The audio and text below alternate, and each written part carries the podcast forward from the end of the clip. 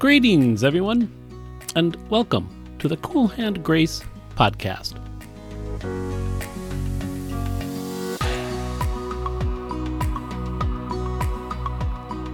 Each week, we explore a biblical passage or topic, offering insight and application, and seeking to point us to hope and direction for our lives. We also have some interactive questions for each podcast for individual reflection or for small groups.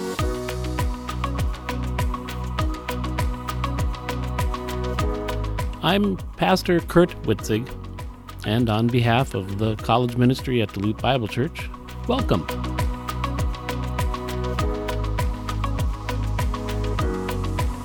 This week, we are going to look at a story found in three different gospel accounts um, in Matthew 26, Mark 14, and in John 12. It is the story of Mary of Bethany ministering to Jesus with anointing oil. The context finds us late in the earthly ministry of Jesus Christ. In fact, he's making his way toward the city of Jerusalem for what will be his final week on earth, ending with his crucifixion. Our setting is in the home of Simon the leper, with Martha, Mary, and their brother Lazarus attending, as well as Jesus and his twelve disciples, and most likely some other people are there as well. Now, notice they're in the house of Simon, Simon the leper. Leprosy was a highly contagious disease, or is a highly contagious disease, and it can be devastating. And in that time, it truly was socially and economically and physically devastating. And Judaism, in fact, under the ceremonial law, it made you unclean, one that needed to be avoided. You would not be going to the temple, worshiping there. You would not be having uh, social contacts. You would have to actually social distance. Think, talk about social distancing. Imagine you had to go into Walmart with a full hazmat suit on and a sign saying leper, and everyone would stay not uh, not six feet, but much more than that away from you. Was a disease that was hard to heal from, and definitely a social bummer. You're then an outcast, and even if you're a healed leper, that was not going to be easy. But here we see the influence of Jesus Christ because he's in the house of Simon the leper. We assume he's a healed leper, and uh, he's got many people there. The disciples are there with him, and we know this is not a place that they would normally be found in. As good Jews and good Jewish boys, as they were really, these disciples were all in between the age of 20 and 30, most likely. Um, this is places that uh, they would not normally be found in. And yet here they're with the influence of Jesus Christ, who doesn't go by the social norms and standards of the day.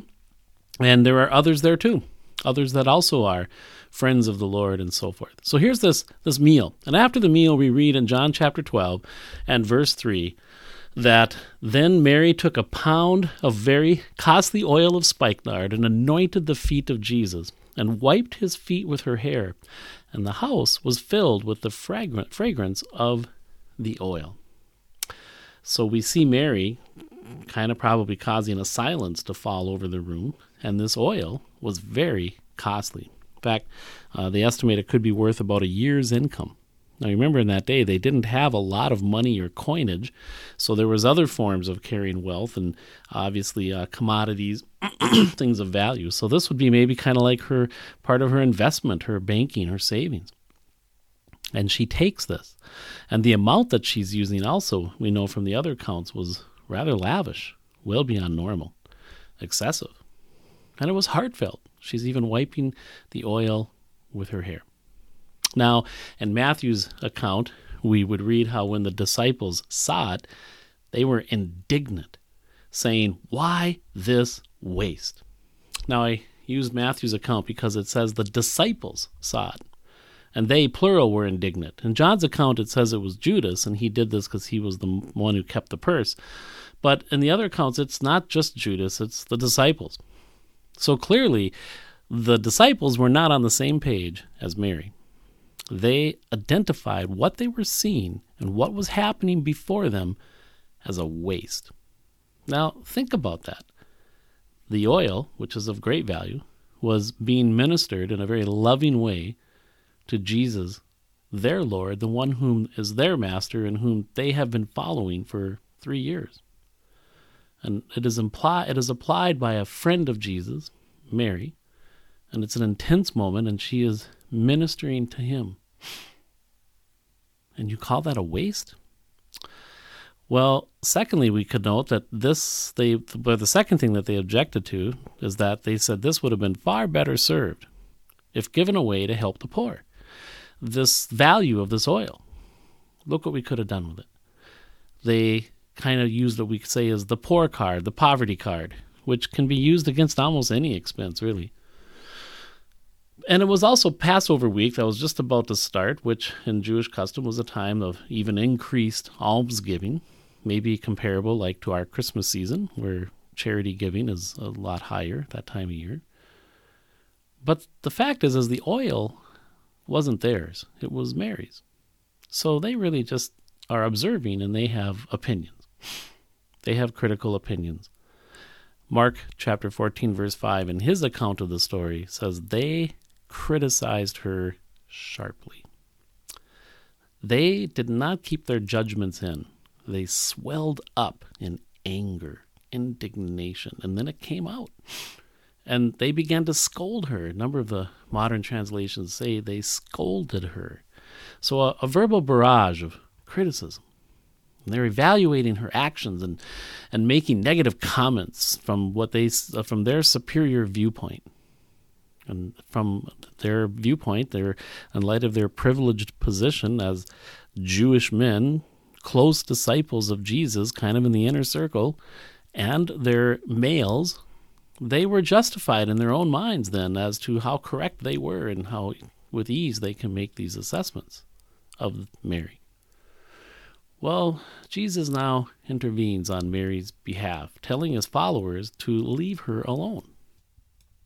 He says in Mark chapter 4 and verse 6 Let her alone. Why do you trouble her? She has done a good work for me. She is showing devotion and worship, and it's her oil, and she is choosing to use it on me. Just how do you fit into this? The hint? You don't. Well, he also then says, after that, For you have the poor with you always, and whenever you wish, you may do them good. But me, you do not have always. And that's the hint. I will not be here. I am leaving.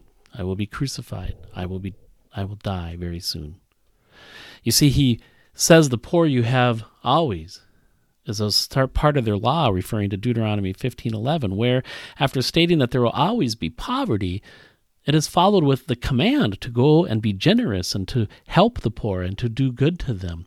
It's a call to action, not a dismissive statement. And now here Jesus, though, says, But I am here now. I will not be here always. Hint. And that's why he said that what she is doing, she is doing to prepare my body for burial. This is a preparation for burial. You see, indeed, by the end of the week, Jesus will be crucified on Friday afternoon. And Mary, realizing this will be the last time she sees him before that event, is doing what she could ahead of time, anointing him with oils used in the burial process. The disciples maybe kind of look at themselves, huh? Burial? What burial? In fact, Jesus says, whenever this gospel is preached, referring to his upcoming death, on the cross, what she did will be memorialized. What she has done also will be told as a memorial to her. And that is what we just did. We read about this in the scriptures. It's a memorial to her devotion, her worship, her faith. So the context here, then, again, is this Jesus is God. He's about to go into the final week where he will suffer and die and be crucified. Mary, who understands this, pours upon his feet, preparing his body for burial. She is worshiping her Lord, her Messiah, her Savior. Pour it on, Mary. In fact, it could not ever could possibly even be enough oil for how worthy he is in the moment. And she is very appropriate for her then to be preparing his body for burial. It's almost amusing that when we hear this story, we uh, typically will tend to identify with Mary. Yeah, that's me. But I'm afraid that really we probably are most likely like the disciples. Uh, we share some zeal, some positive attitude toward Jesus. We're certainly not contrary or negative toward him in any way. But we also share some healthy criticisms of those that we church with or minister with. There's a lots of opinions here that we might have about how they what they should be doing with their life or what they should be doing with their time and so forth. Lots of opinions about others and how they're um, you know, uh, should be doing this or that, and our opinions are embedded in a, are a bank of self righteousness, so we can let them flow out easily. We have words of criticism, and it all stems from a spiritual reality of being positive or for Jesus, but not so much really with Him. We've missed something along the way. We don't really get Him at times, not like Mary did. We have some preconceived notions that we stick to. So the question is, how did Mary know? Well, how did Mary know he was going to die and that she could anoint his body for burial? How did the disciples not know this?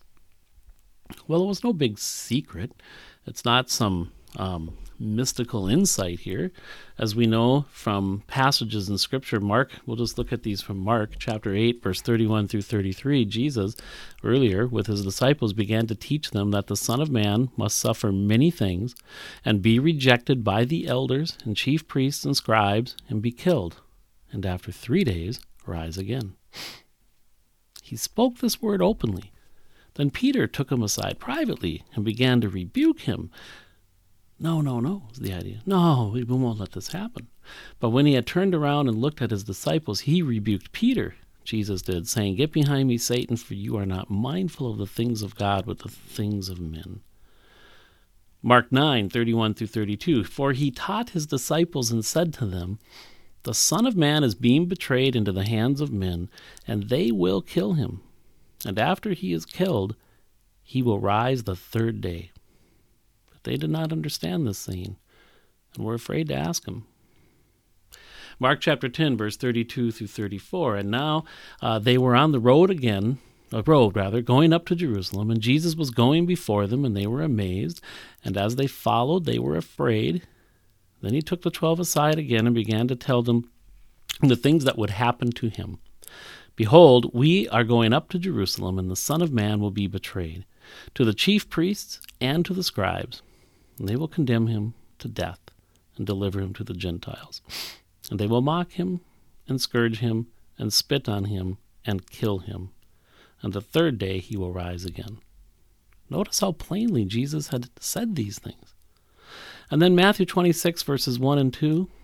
It came to pass when Jesus had finished all these sayings that he said to his disciples, You know that after two days is the Passover, the Son of Man will be delivered up to be crucified. What he means is the Passover week. This was said on um, uh, on on Friday. The Beth, the Simon the leper dinner with Mary putting oil on his feet is on Saturday. So, from the perspective of that dinner, when Mary is doing what she's doing, it was just the day before when Jesus said to his disciples, The Son of Man will be delivered up to be crucified as we go in for the Passover. So they both heard what Jesus had said. Mary, not even as often because she wasn't typically traveling everywhere with Jesus like the disciples were, but she heard it. She grasped it. And they both heard what Jesus said. Now, Mary, she heard him and believed him and came to truly understand. She knew him. This is the Messiah, he's the Savior. The disciples heard him but they didn't fully understand that or get it. Yet they were positive toward Jesus and loved him and followed him and listened to him, but they didn't always get it. But she did. Why? Why the disconnect for them, the disciples? Well, what Jesus said was often not what they expected. They knew that he was the Messiah, and they had expectations. Some of that was scriptural of the conquering king, uh, but there's Messiah, and this idea of their natural thinking here of what a Messiah and the king was going to be is not going to suffer and die and be crucified. So all of them probably like Peter were in their mind going, no, no, no. And they would mix their natural, reasonable human expectation and thinking with these divine, supernatural words of God because they believe the words, but they mix them and they adjust them so it somehow was more pal- palatable. You know, before a person gets saved, and becomes a Christian, we do the same. We mix some works into the grace mix. We hear of Jesus loved us and died for us and, and, was raised again, and we just have to believe on Him. And that sounds awesome, just to put our trust in Him and what He did for us. But obviously, there has to be a little bit more than that. And so we add some religious twist. You have to say this prayer, or maybe come forward, or somehow demonstrate or do something by way of works. And yet, Ephesians reminds us salvation is not of works, lest anyone should boast. And so we mix in some responsibility and performance into the Christian life by grace as well. Once we get saved, we tend to do the same thing in the Christian life as we live the Christian life by grace. We say in our thinking, yes, it is by grace, but we need to be sincere we need to be consistent and let's be trying hard and we're no coasting and let's keep short accounts. But the Word of God says something quite clearly. Someone like Mary camps on it but others it rubs against our natural way of seeing things or our preconceived notions, so we very politely will adjust it. So, as we apply that to you and I today, the Word of God says, for example, that God loves you unconditionally, that He is for you, He is with you, He accepts you as you are, and will never leave you. And the point of our life now is to walk in this love and to come to know Him and abide in His love. It's not about doing, but abiding. In fact, Jesus said, without him and this abiding, we can do nothing. And abiding is just this enjoyment of relationship by faith, resting in all that he is and what he said and what he's doing. Without him, we can do nothing. So this is a bit uncomfortable. I mean, it's just too much just abiding and doesn't account for any human hustle or showing ourselves worthy or productivity. So we, we tend to weave in these some of these human things and some responsibility and what we need to do and we need to self-reflect in fact a lot and don't let God be disappointed and be productive and there ah, that feels more comfortable. See, without him I, I can only do a little. Everything is so much better with him, is what we then adjust in here. You know, if you turn to Romans 8, verse 31, look at the string of amazing things that God says, things that we're not expecting in our natural mind, and we still struggle with even as Christians. In Romans 8, 31, Paul says, What then shall we say to these things? If God is for us, who can be against us? These are rhetorical questions. The answer is no one. But then we kind of talk to ourselves and say, Well, except maybe ourselves you know, if I get hard hearted or if I just get carnal too long and I'm not really pleasing to Him, then God isn't for me as much. Right? Yeah, that sounds good. That makes very natural sense. Romans 8:32 we go on, he who did not spare his son but delivered him up for us all, how shall he not with him also freely give us all things? Ah, yes, of course. He will freely, freely, freely give us all things. But I can't resist the urge to qualify. Add a condition or two here. You know, if I want a certain thing, do this, and then he will be prompted to do that. That's freely, right? Yep, that makes sense to me. Don't don't don't dig too deep on that. And then we've adjusted it. And Romans 8:33 who shall bring a charge against God's elect? It is God who justifies. Well, no one will bring a charge against God's elect, the rhetorical question. But I can hang on to things. I can hang on. I know what I've done, and I know I'm having a hard time letting it go, and I'm having this issue of guilt and so forth. So I'm kind of hanging on, and I've got this charge, and so I just it's still hanging in the air. Romans 8:34 Who is he who condemns? Rhetorical question. Nobody. It is Christ who died, and furthermore is also risen, who is even at the right hand of God. And he is also makes intercession for us. Who condemns? Ah, no one, but I kind of can. I have a lot of negative talk. I go through it what a, how I'm just so thick and I don't get it. Why do I keep failing in this way? I never seem to get beyond it, and other people are doing better, and I should be beyond this by now, and I'm not being very productive, and I don't know if I'll get rewards, and I don't know, and so others are, you know, performing well, and I don't seem to be, and I, I so I just have this issue of I'm self-condemning, and even though it says who can condemn, I seem to be very realistically able to do that, and uh, and so that just lingers in the air as well. Romans 8:35 Who shall separate us from the love of God excuse me from the love of Christ? Who shall separate you from the love of Christ Oh, yeah, I know nothing, but I know I don't always enjoy it, and I can qualify this by needing fellowship. And in order to have fellowship, I first need to do certain things and be in a, and so forth. And, and, and so I know that I will never be separated from His love in this kind of cold fact over here, but the vibrancy and vitality of that relationship and stuff is qualified. And it seems like I'm separated. And we get to verse 39 Who shall separate us from the love of God, which is in Christ Jesus our Lord. He's convinced nothing will separate us from the love of God. So you see, verse 35 nothing can separate us. What shall separate us from the love of Christ? And here, what will be able to separate us from the love of God? They're both there, just like John 15 9 talks about. And so We are in Christ, where the love of God is. We are loved by God unconditionally, positively, always. There's nothing conditional at all in any of these statements in Romans 8 31 through 39. It's not conditional, it's positional, it's ultimate, it's awesome. It's to be just absolutely stood upon like Mary and just simply believed and enjoyed. But by adding qualifications or those subtle little maybes, this and that, a little condition here, a little negative self talk, that might show how I'm reflecting my humility and trying hard. And somehow that makes us feel more comfortable. And yet it causes us to be more like the disciples and missing the intensity or the, the truth that's laid out there that Mary just lays hold of and she gets him.